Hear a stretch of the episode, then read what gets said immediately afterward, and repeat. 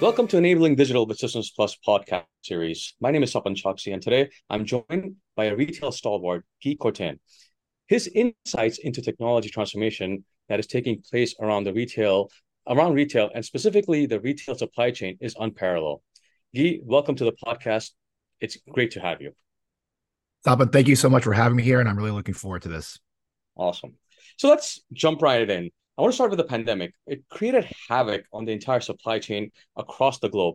How did you approach the problem and help navigate your customers through this challenge? Wow, you know that's a big one. Um, you know, I, will sort of couch it first off by saying, yeah, of course, the pandemic was a global disruption, and especially in the supply chain space. And and you know, sort of, I I half joke about this, but the reality is, the pandemic sort of shined a light on supply chain, what it meant and what it did for everybody. I'll give you a, a sort of a sort of a funny side story. My mother, very smart woman, uh, but for the longest time has always asked me, she's like, Well, Gee, what do you do? I don't really understand what the supply chain thing is. Pandemic hits, and all of a sudden she calls me up one day and she's like, Ah, now I know what supply chain is because when she went to the grocery store or she went somewhere and there wasn't anything on the shelf, she not understood what supply chain meant. So nice. the reason I bring this up is because I think it sort of gives a little context as to, you know, when the pandemic hit, obviously we know all the disruptions it made and all the tragedies that happened and all, you know, how our lives changed. But what it really did is it showed that, you know, when when you and I and everyone listening to this podcast, if we're out there as consumers or even for day jobs, we are looking for things to get to us in a timely and a cost effective fashion. And that's what the supply chain does. And the problem is that we ran supply chains in a very lean manner. We ran supply chains in a very, you know, just in time, quick, really trying to, as we always try to do, cut the fat out of the supply chain.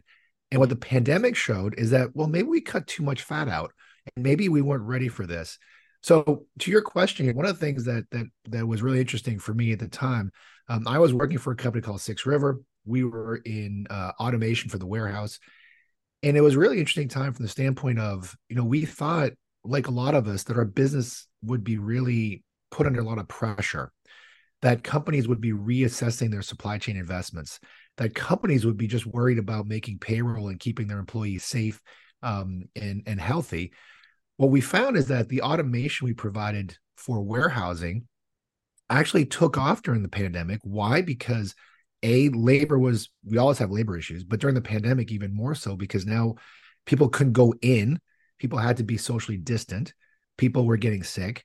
Um, and all of a sudden this robots these robotic solutions were helping the supply chain and one part of it to keep up as much as it could. So my experience during the pandemic was really around that and it was really to some degree eye-opening to show me sort of the value of some of these new technologies, automation in particular, when it came to parts of the supply chain. And I think the pandemic was just a catalyst to some degree uh, for some of this adoption because it really it it the ROI model became sort of easier to demonstrate because we were living it. And that was really for me one of the big experiences I got during the pandemic. Right. Oh, that's that's pretty cool. Um so actually I'm going to uh, quote a statement that I've heard you say in the past that supply chain needs a seat at the C suite. Can you help our listeners understand what you mean by that and understand why you feel that way? Absolutely. And I think the reason why supply chain needs a seat at the C suite, Sapan, is that if we think about the boardroom, of course, we have our CEO, we have our chief marketing officer, chief revenue officer, CIO, CTO. Um, these are all representing parts of your organization that help you do what you're trying to do, which is to get a product or a service to your end customer. What we forget sometimes is that, especially if it's a physical object or physical good we're trying to deliver to someone, there is a whole supply chain that supports it. So there's a whole organization, and sometimes people say, "Well, that's just the you know chief operating officer will take care of that." But I would argue the chief supply chain officer has a unique set of skills and a unique value prop for the business and for that C suite. And what do I mean by that? It's someone who has to have the understanding of first and foremost, what does your supply chain look like? How do your suppliers, how does your relationship with suppliers? How's your manufacturing? How's your fulfillment? How's your logistics? How's your storage? Right? All these components that go into your business. how does he or she manage that and understand all the moving parts? Secondarily, how does this role, this person at the C-suite, how are they able to promote and and to some degree fight for the needs of the supply chain with the CIO, the CTO, the CMO, the CRO, et cetera? Why? Because if I'm investing in let's let's say an example, you know, if the CIO says, "Hey, we need a new ERP system," well, how's that going to impact my supply chain? How mm-hmm. that new system going to tie into my other systems, my WMS, my TMS, my S&OP engines, my planning engines, etc. If you don't have someone at the C-suite who understands this and can speak for it and advocate for it, if you will, at the C level, then what you're going to get is decisions made without understanding the impact it's going to have on your supply chain. And the reality, and this is the part, you know, Sapan, I think people forget is they say, oh well supply chain's a back office function like you know we'll we'll just tell supply chain what to do right. more and more we're realizing no no no supply chain drives your business.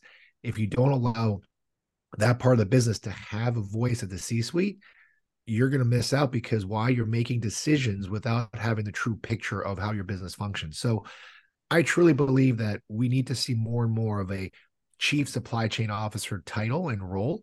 And that person you know she needs to be able to sit or will be sitting at the C-suite level and have just as much responsibility, if you will, as the chief marketing officer, the chief revenue officer, the chief information officer, et cetera. So I think it's really important. And We're we're starting to see it happen.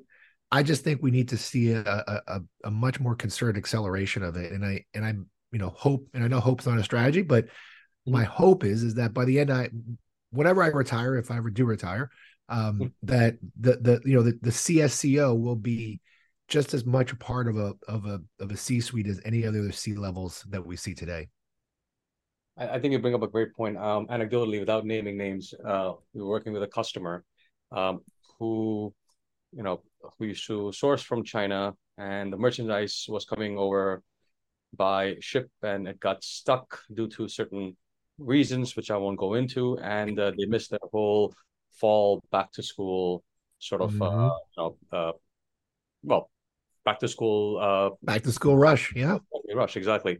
Um so uh so yeah i mean you're absolutely right. I mean imagine that that that's probably when it the aha moment must have come for them but any case i i i i, I diverge. But um you also talk a lot about sort of order fulfillment uh um and you know having everything uh, be economical and having it come in a timely fashion which i can't agree with you more. Um but i feel a lot of people miss this. Um, can you expand on why you feel it's so important? And I know it ties a little bit into what you just said, but uh, but I think um, I think it's important for people to understand that this why this or you know this whole thought process, especially in the last couple of years, has changed, and why order fulfillment has become sort of the key to um, sort of customer happiness. I would say. Absolutely, and I, and I, I think it's um I'm going to go back in the time machine here. you know, I started my career back in the late 90s, right? La- last century. And mm-hmm. um, I was fortunate enough. I, I started my first sort of, I guess, real, real job was at Forrester Research. And, you know, any of us who are old enough to remember that time, you know, it was dot com boom. Uh, yep. Everybody was, you know, climbing all over themselves.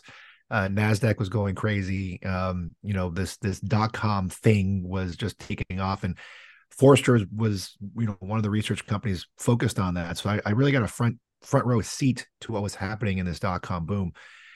And one of the things, you know, to your question, Sapan, that I learned from that, I still take the lesson is the beauty of the dot com boom was that we we and, and you know part of the discussion here we started embracing more digital and and the digital back then of course was the web so we had this internet thing and oh my goodness all of a sudden now if um if Guy was running a, a you know carpet you know rug rug manufacturing store or manufacturer out of you know the south of France, I can now advertise my products across the world. I had access to the entire world technically through this thing called the web, the internet.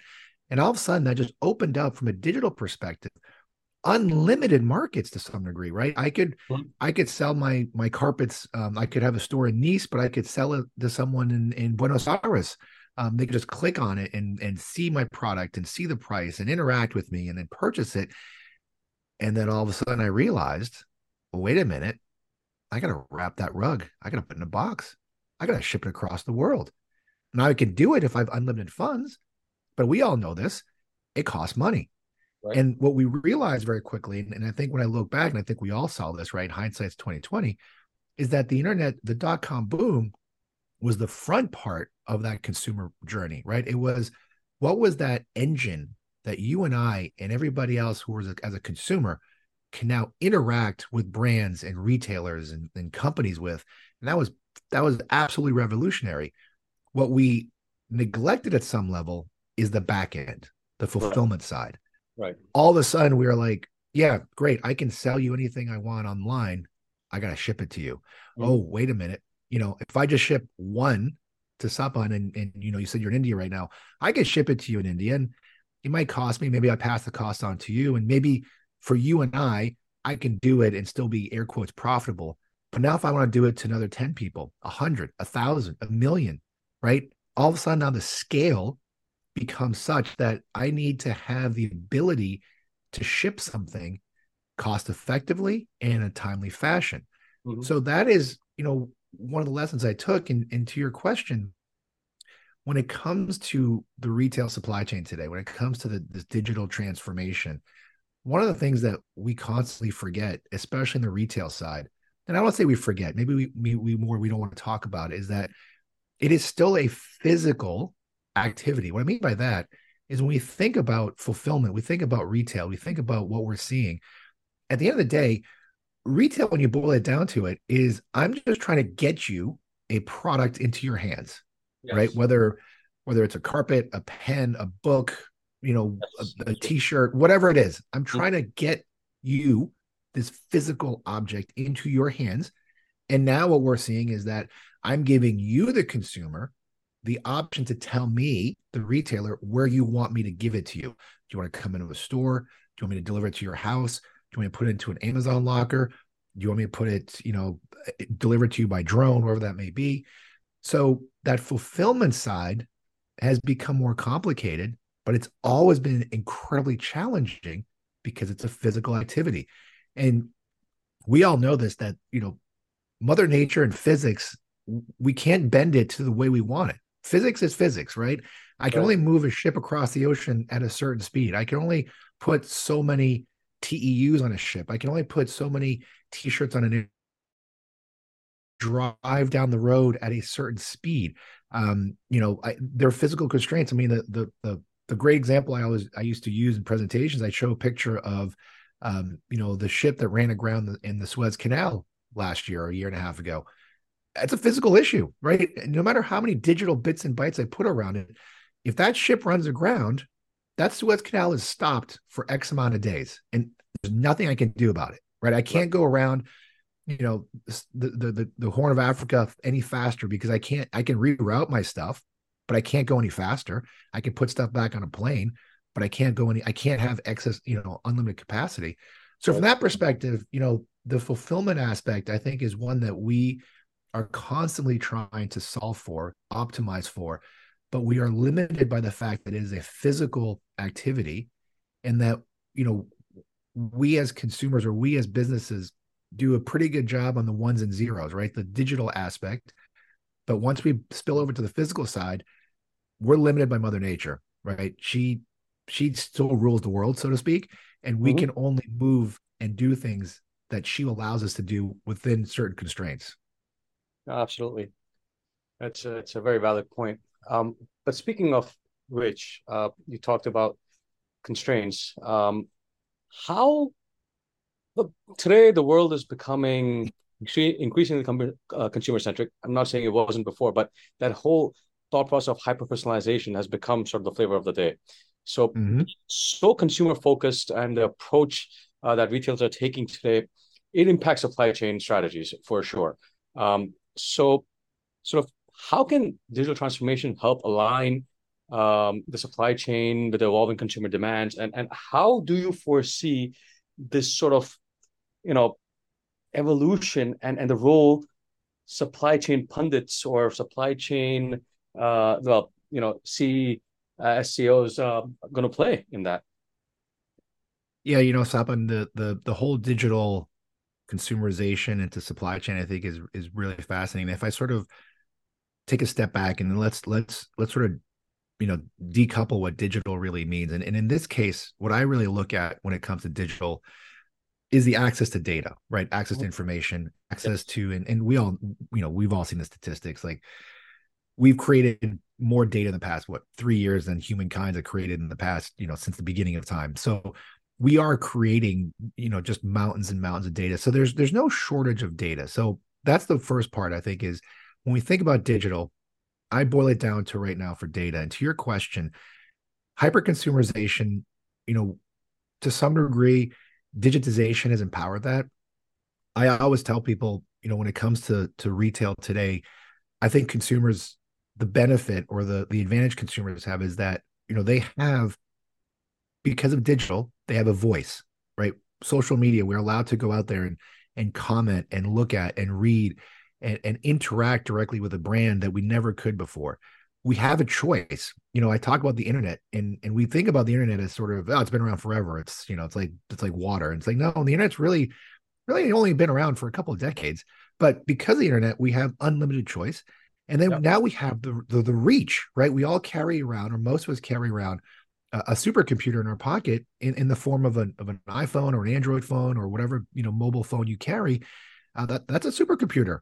So mm-hmm. as consumers, to your quest, to your point, you're you're right on because the the hyper personalization has shifted. Why? Because we have gained the power in the relationship with retail. So now we can place demands on that infrastructure and say we want, you know, we want the product that looks like this and and deliver it here at this cost etc and oh by the way if you don't do it for me i'll just go on my phone and i'll i'll click on someone else's website and and find that product so that's the power shift and now to your question about the digitization i think what we're starting what i'm starting to see more and more is retailers are coming around to understanding that okay now yes we've given all this power to the consumer but now we have tools where we can at least be competitive in this relationship, meaning we can be more efficient in our supply chain, et cetera. How?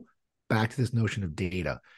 The challenge is, is that data, and, and I will freely admit this is sort of a pet peeve. You know, if I hear someone tell me data is the new oil again, I might scream because part of it, you know, and I tell people this all the time is if I take oil out of, you know, out of out of the Middle East or out of out of a tar pit in Canada, it's useless until I refine it.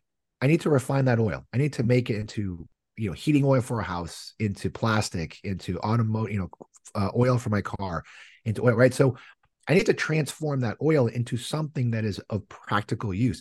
It's the same thing with data. I can collect all this data until you know the cows come home, until I transform it into something I can apply to, to some part of my business, it's basically useless. It's just taking up storage space, you know, in, in my cloud. Yeah. So what I challenge people when they think about this is that, yes, I need to be super sensitive to my customers' needs and demands and their whims. I have all this information, this data that I can now harvest to be better prepared for that. But I need to understand A, what data am I looking for? B, can I refine it to do something with it? and then see how do I apply it. So, for example, you know, one of the things I look at, especially in supply chain, and I think, you know, Apple did a fantastic job with this, you know, years ago, and they still do. But one really good example I have is, you know, Apple basically looked at demand patterns, right? They they picked up digital signals, they picked up buying behavior, picked up traditional point of sale type information. This is I'm going to date myself. This is back uh, during the iPod days and they recognized that there was going to be a big run on iPods and that their new models coming out need a certain amount of memory. So they went out and they bought, they forward bought all the capacity for that hard drive for the iPod so that when they actually needed it, they knew they had the capacity within their supply chain to meet their customers' needs. And what happened was, you know, you fast forward in that, that example, when they started manufacturing it, other players, Samsung and others, needed that flash drive as well. They came to the manufacturers. The manufacturers said, "Listen, Apple's already bought all this capacity. We have none left." So it's an example to me of a of a of a you know a brand, a big retailer using digital, using the data, using the signals they could harvest from that data to then make a smart decision as to ensuring, from a supply chain perspective, they had the capacity of the material to build their product, you know, looking forward. So, and that goes back to being customer centric. Why? Because they recognize that, hey, you know, Guy was going to come next year and buy a new iPod and he wanted X, Y, and Z. So we better make sure that it's there to satisfy their needs. But we need to make sure we have the actual product and the actual material to do it. So I think a lot of retailers, you know, from that perspective, are looking at data to A, better understand their customers' needs because, you know, you talk about hyper personalization, you're spot on, right? I think the from that, the front end of the supply chain, we're looking more and more where we will be able to market and sell, you know, Sapan, I'll sell you, you know, you and I could be going online looking to buy a pair of sneakers, but we're going to customize it so much that we know that you want it this way and I want it this way. They come off the same assembly line, but we're going to tweak it at the end. I'm using data to figure that out. But then secondarily on the back end, so to speak, these retailers are using their digital strategy specifically around data to better manage their supply chain, to better be not just proactive, but also be better reactive, right? When things happen, to pick up signals quicker and right. to adapt their supply chain. It's still a massive challenge. Don't get me wrong. It's easy to say to do it. Mm-hmm. The actual practicality is very challenging. But the positive side is that the the the basic tools and data are out there. Now the challenge is how do you harvest it and better use it to again back to your point to be hyper customer sensitive. I was going to actually sort of ask you or interrupt you earlier on that same point. Um, you're you're absolutely right, but um, you know, we, we we do work with a lot of retailers, and some are better than others. But actually, we've seen I've, a lot of retailers are still, you know, while they're starting to see the power of data, they're still pretty far behind. Um, so so yeah, I guess it's it's a journey. Uh, but I'm going to switch gears a little bit uh, here. Yep. I'm going to we'll talk a little bit about some future tech. And um, uh, I was reading with your articles where you talked about robots transforming retail, et cetera, right? And I like the way you broke it down. Um, you, you sort of said there are over 350, there, sorry, there are over 650 vendors in the market, and the whole yep. thing can be very overwhelming. But um, you know, sort of as you said, identify the area that you want to automate, and then go there. So you know, how how do you guide your customers in that sense? Because it it's, it seems that the problem can be very overwhelming, and everybody wants to sell you all the bells and whistles, etc. But then, how do you guide your customers to say, you know what, step back, break it down. What is your real major problem? Uh, is it solving this, etc. So, how, how do you sort of how, how do you navigate that? You know, I'm going to say it's, it, this is going to sound uh, this is going to sound like business school 101 right it's it's you start with the the end in mind and work backwards and, and i think it's it's oversimplifying it but i i do think especially in robotics and in fulfillment in the warehouse and in distribution you know this is um th- this is like every technology right it's on it's like you know people like like us like we're in the middle of it so we live it we breathe it we get it but we realize very quickly you know you start talking to some of these folks who have who have day jobs right they're they're working their business yep. and you know, you might as well be talking to them about six dimensional chess because they look at you like, what are you talking about? But it, it truly is sort of start with the end goal in mind. And what I mean by that is let's take a, a, a very sort of finite example. You know, some of the customers I talked to in the past, or I still do today about robotics, um, you know, sometimes they come to us and and and they say, listen, right now the big issue is what? Labor. Well, we don't have labor. Um, you know, I, I'm shifting to a more holistic distribution model, meaning, yes, I have physical stores, but I'm also going to do a lot more e-commerce, and I don't want to put my, you know, into a, a 3PL, so I'm going to try to do it myself. But all of a sudden, I realized, goodness, I, I opened a DC, and I I have trouble hiring labor, let alone retaining it. Yeah. And now I'm asking that labor to pick orders, and oh, by the way, now because it, you know things are going so well my e-commerce orders are growing and and now they're you know 20% of my overall revenue stream. So i got to make sure i keep that that channel going. Um but you know what? I, have hired sapan and Guy to pick but you know they know that that there's not a lot of labor. So they don't come in every day on time and you know they take longer lunch breaks and all this i've heard about this thing called you know amr robots to help me pick i want to buy some but the question I always have, right, is is I sit down with the customer, I say, well, well, let's let's think about that. Like, what is this? So, what is this technology what is the problem it's trying to solve? Okay, is it solving the labor problem? Or is it solving the problem that I can't pick stuff fast enough, or that one day I expect to pick more stuff? So I need some kind of, of complementary technology to help me do that. Because then what we what we can do is we can start again working the problem. Meaning hey automation as, as you said you know there's there's close to 700 different automation vendors out there today.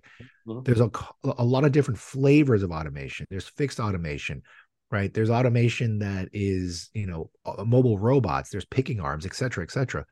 So there's no there's no shortage of choice but the consequences of your choices are long term so for a lot of these these situations a lot of times right now sometimes it's really just peeling it back and, and doing a one-on-one lesson with them is saying all right here's here's where automation is. Here's what it looked like. Let's and then let's talk about what you guys are trying to do with it. And then really trying to look at what is this going to look like for the next couple of years? Because the difference between like warehouse automation or distribution automation is that back to the earlier part of this conversation it's a physical item it's hardware right i'm putting this in my warehouse in some cases, I'm literally putting steel in the ground with this technology. So, unlike a software package, which even that we know as much as just ones and zeros, once I put a software package in to rip it out is very challenging. Now imagine that where I'm physically putting something in your warehouse and then I might say, nah, it's not working. Let me take it out. So there's all these kind of considerations to take, you know, when we think about this. And what I found, which is interesting, is is, you know, maybe two three years ago um, people kind of you know saw automation in a way a lot of them sort of took a plunge and were like all right i'm to i'm to invest in in this technology or that technology i'm finding today which i think is fantastic uh, the the buyer is becoming a lot more savvy right so they are still trying to figure out what does this mean what does it look like but they're much more savvy in terms of thinking about the long term repercussions the long term opportunities with this investment right? They're they're understanding also one of the issues that we're seeing in automation is the interoperability. So yes, I might buy a robotic system to do my picking, but how does that impact my put away? How does it impact my cycle counting? How does it impact my movements? I need to start thinking about these things. So, you know, I think it's uh, it, it's like everything, Sapan. I think it, there's no there's no magic bullet. I think a lot of it is just understanding with the customer what is their end goal, what's their mm-hmm. near term issue, and what's the long term repercussion, working through the options and and really painting as clear a picture as one can to again the pluses and minuses and everything. But I think what's what's interesting is you know I, I need to real I do remind myself this on a regular basis that you know I I live and breathe this stuff. I just I don't want to say take it for granted, but I just there's certain things where I'm like, well, of course I you know that's that's the way it works. But then I have to realize I might go into a retailer and you know their day job is to sell their product, sell their shoes, run their website, run their stores, deal with and so you know they don't live and breathe this stuff like I do. So a lot of times it's it's a lot of you know realizing that you just need to educate and they're all smart people, they all understand, but educate and and really paint the right picture because and, and the other part too is I always tell people just like every technology, it's not a panacea, right? It's not going to solve the world problems. It's a tool. And if you don't use that tool right, it's not going to do what it's supposed to do. So I think it's the other part too is that we have to sort of pump the brakes and make folks realize that technology, software, hardware, robots, whatever it may be, those are tools and they're great tools. They're fantastic tools. But if I don't use them properly, I won't get the result I expect. And there's this is the exact same thing with robotics. Right. So I'm going to touch on that actually a little bit. Um, you know, we always tell all our customers that you know I can build you the best software. Uh, you know, it, it, it, will have every single bell and whistle, etc. that you need. It, it could be awesome, but adoption is key. I can have the best tool or system, but if people don't use it, then it's a failure. So how do you get that across to your customers? You know, I think part of it is don't oversell it, right? Because you're absolutely right. And, and I, have been through plenty of these where, you know, I, I would sell software to someone and be like, oh my goodness, you could do this, you could do that. And then, you know, you go back six months, 10 months later, and they're using 20% of the software. And you're like, well, what about all this other stuff? And they're like, right. well, I don't really need it right now. So it's like, you know, th- this is fine. It's doing what it needs to do. I think that's the other part too, is you, you, you know, we, we need to be very humble when it comes to the automation side, which is, you know, don't oversell it because yes, it can do a lot of different things. It could potentially do X, Y, and Z. It could potentially one day do A, B, and C. But again, that that you know when we put your your and, and back to the earlier discussion, right? Sort of about having supply chain at the C-suite level, it goes back to that too, right? It's it's you need to understand that when you're going in there selling this this technology, the person you're selling technology to, they they're trying to solve a problem. Can you solve that problem? Yes, fantastic. Solve it. Make them happy.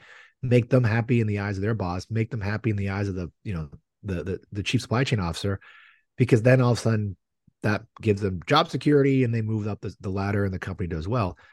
If we start trying to you know expand and, and push all this other ancillary activity that the automation could do, I think all you're doing now is you're you're you're muddying up the waters. And you know, I think sometimes we try to do that because we want to show how powerful the technology is, and, and oh my goodness, like look how fantastic this is. But we forget sometimes that you know, for example, if I if I'm going in, I'm selling to an operations person at a 3PL, you know, what they're asking for is they say, listen, I don't know if labor. I need to be able to pick at a at a consistent rate and oh by the way tomorrow i might be picking shampoo bottles and in six months i might be packing you know picking toys does your solution allow me to do that yes check that box. Okay that's all i care about right? Let me see it in action. Let me get the benefit out of it and then you can come back and tell me what else it can do. But for now can you solve this problem? And this is the challenge and and, and back to the whole notion of having a, a chief supply chain officer at the c suite is that we need to solve these these near term finite problems, but we mm-hmm. need to have someone in the C suite that has that long term vision as well, because that's where I think you're going to see the the true high performing companies that have that C suite presence be able to take some of these investments and yes, I need to solve for X, but I can also see what's going to happen down the road and position myself for that. For example, you know, I was talking to a customer um, and they're looking at putting conveyors, right? Old fashioned conveyors, you know, steel in the ground uh, to move their items. And part of me was like, but do you not realize that you're stuck with this for the next 20 years? Right. What what happens if your business changes in five years? Like, what are you gonna do? You can't just rip, I mean, you can rip it out, but that's very disruptive and costly. But for them, it was just, no, no, no, this is we're gonna put it in because it, you know, it, it solves our problem. I'm like, yeah, it solves your problem today, but is it future proofing you? Is it allowing you to be reactionary to what where supply chains are going to go next 5, 10, 20 years? And again, that's where I think the importance of of supply chain being at the C-suite level will allow you to have, yes, I'm going to solve for my issues today with the vision of what's going to happen tomorrow. Oh, fantastic. Um, well, I can go on and on, but I'm yeah. and we're running out of time. So I'm going to stick to this last question. I'm going to put you a little bit on the spot, uh, and you don't absolutely, to, of course. But um, looking ahead, what are the trends and technologies that you see shaping sort of the future of supply chain, and in the retail industry specifically? Who are the few retailers that you see are doing great job? Yeah, no, I love I love looking out in the future because you know, unless someone calls me back in five years and, and re-listens this, right? So I can say whatever I want with with some conviction. so I, you know, I think it's it's you know the future I think is really interesting. You know, so I, I sort of break it down. If we look at retail specifically, I, I break it down to two buckets, right? The the the consumer one, sort of the front end side, and then um, the supply chain side, right? No surprise there. So for me, and and you mentioned this, and I think we're just going to see more of this is the the continual evolution to greater personalization for the consumer. And and what I'm seeing in that is, you know, we have more and more connected devices. We talked about data and, and we're just getting in more and more data. Whether of course we carry our phones around and now, you know, people carry wear smartwatches and etc. And, and you know, this other part has sort of died down, but I think it's still out there, right? We we see a lot more connected products. Um, you know, I've seen I remember seeing like, you know, Ralph Lauren had uh, connected T-shirts so they could measure how you you were sweating in your workouts. So as a as a society, right, we're just going to generate more and more consumer data that, mm-hmm. from a personalization perspective, I think we're going to see more and more of, and not just in how I market or brand to you, but almost down to how I manufacture products for you. Like, how do I make bespoke products uh, uh, just for a Sapan or just for Guy? I think we're going to see more and more of that. We're already starting to see a little bit of it. Um, you know, for example, I I big fan of Adidas. Um, I'm still I still play soccer. I don't know if my body loves me to do that, but I still do it. But I I love Adidas soccer boots, and now you used to be able to order Adidas soccer boots, customize them, but even down to the, you know, my left foot's uh, a 10 and a half, my right foot's uh, 10. So I want the two boots, you know, two shoes to be different. Right. We're going to start seeing more and more of that customization, but more and more of it done in a proactive way. And I, I can't believe I'm saying this term, but I, I know we probably need to say it, but we're going to leverage more AI or machine learning to better understand that customization down to the product level. So I think we're going to see we're going to start seeing more and more of that where again, you know, now not not across the board everywhere like you're still to you know, we're still to go to a store and buy a a t-shirt that's a size large, but more and more you're to see products that are truly hyper personalized as you talked about. And that's really from the digital perspective taking all that information, making use of it, applying smart algorithms to it to try to make better decisions so that's on the customer side. I think we're going to see more and more of that, and we are already. On the supply chain side, I think back to to two points we talked about. A, when I look at fulfillment, you know, you, we touched upon automation in fulfillment in the warehouse. I think from a retail perspective, we're going to see more and more automation get closer to us. What I mean by that is a lot of automation today in the warehouse. Well, you know, last I checked, most people don't just go to a warehouse and hang out like I do because that's my job. But you know, most most consumers don't go hang out in a warehouse. So seeing a robot is like, okay. But yeah. we're going to start seeing more and more of this in our daily lives, helping fulfill or helping service us as a consumer.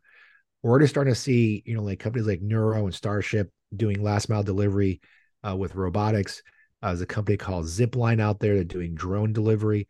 Um, we're going to see more, you know, service robots out there. I remember seeing a robot called Badger in a grocery store that does uh, monitoring of aisles to make sure there's no spills.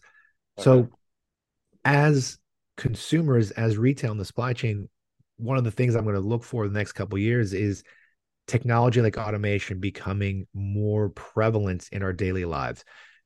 And you know, I could speak hours for this because there's obviously challenges, but I certainly think that's something to look for uh, from that perspective.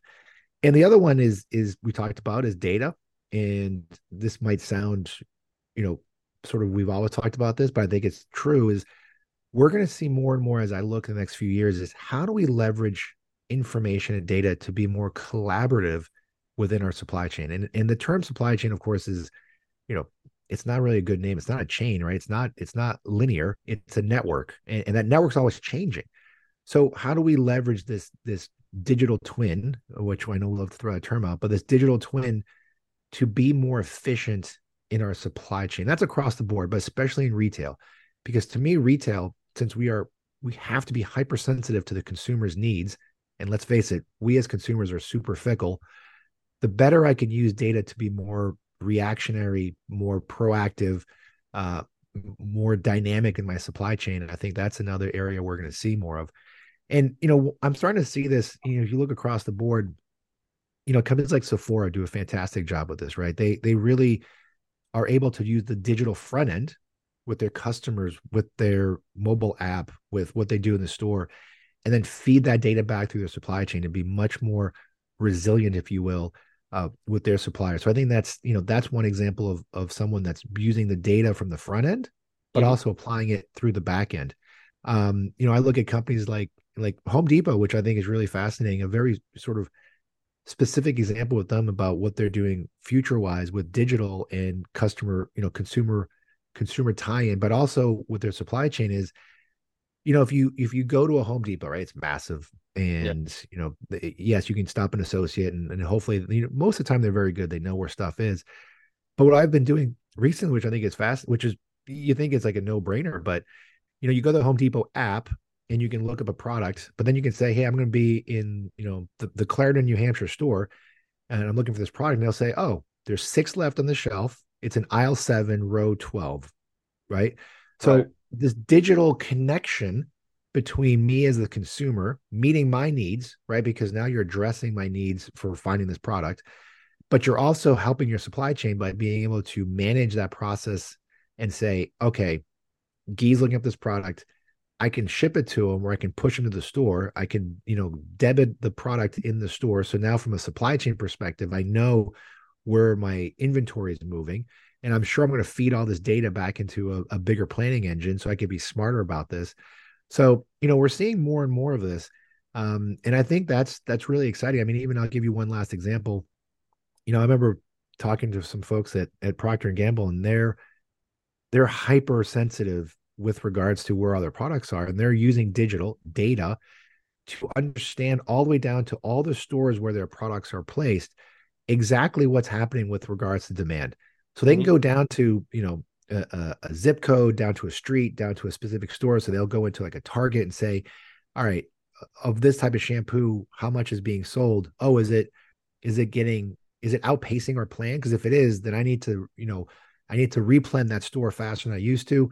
Um, so they're really taking this this this this digital revolution and harnessing the data to not only ensure that products are always stocked on the shelf so they get back to the customer centricity.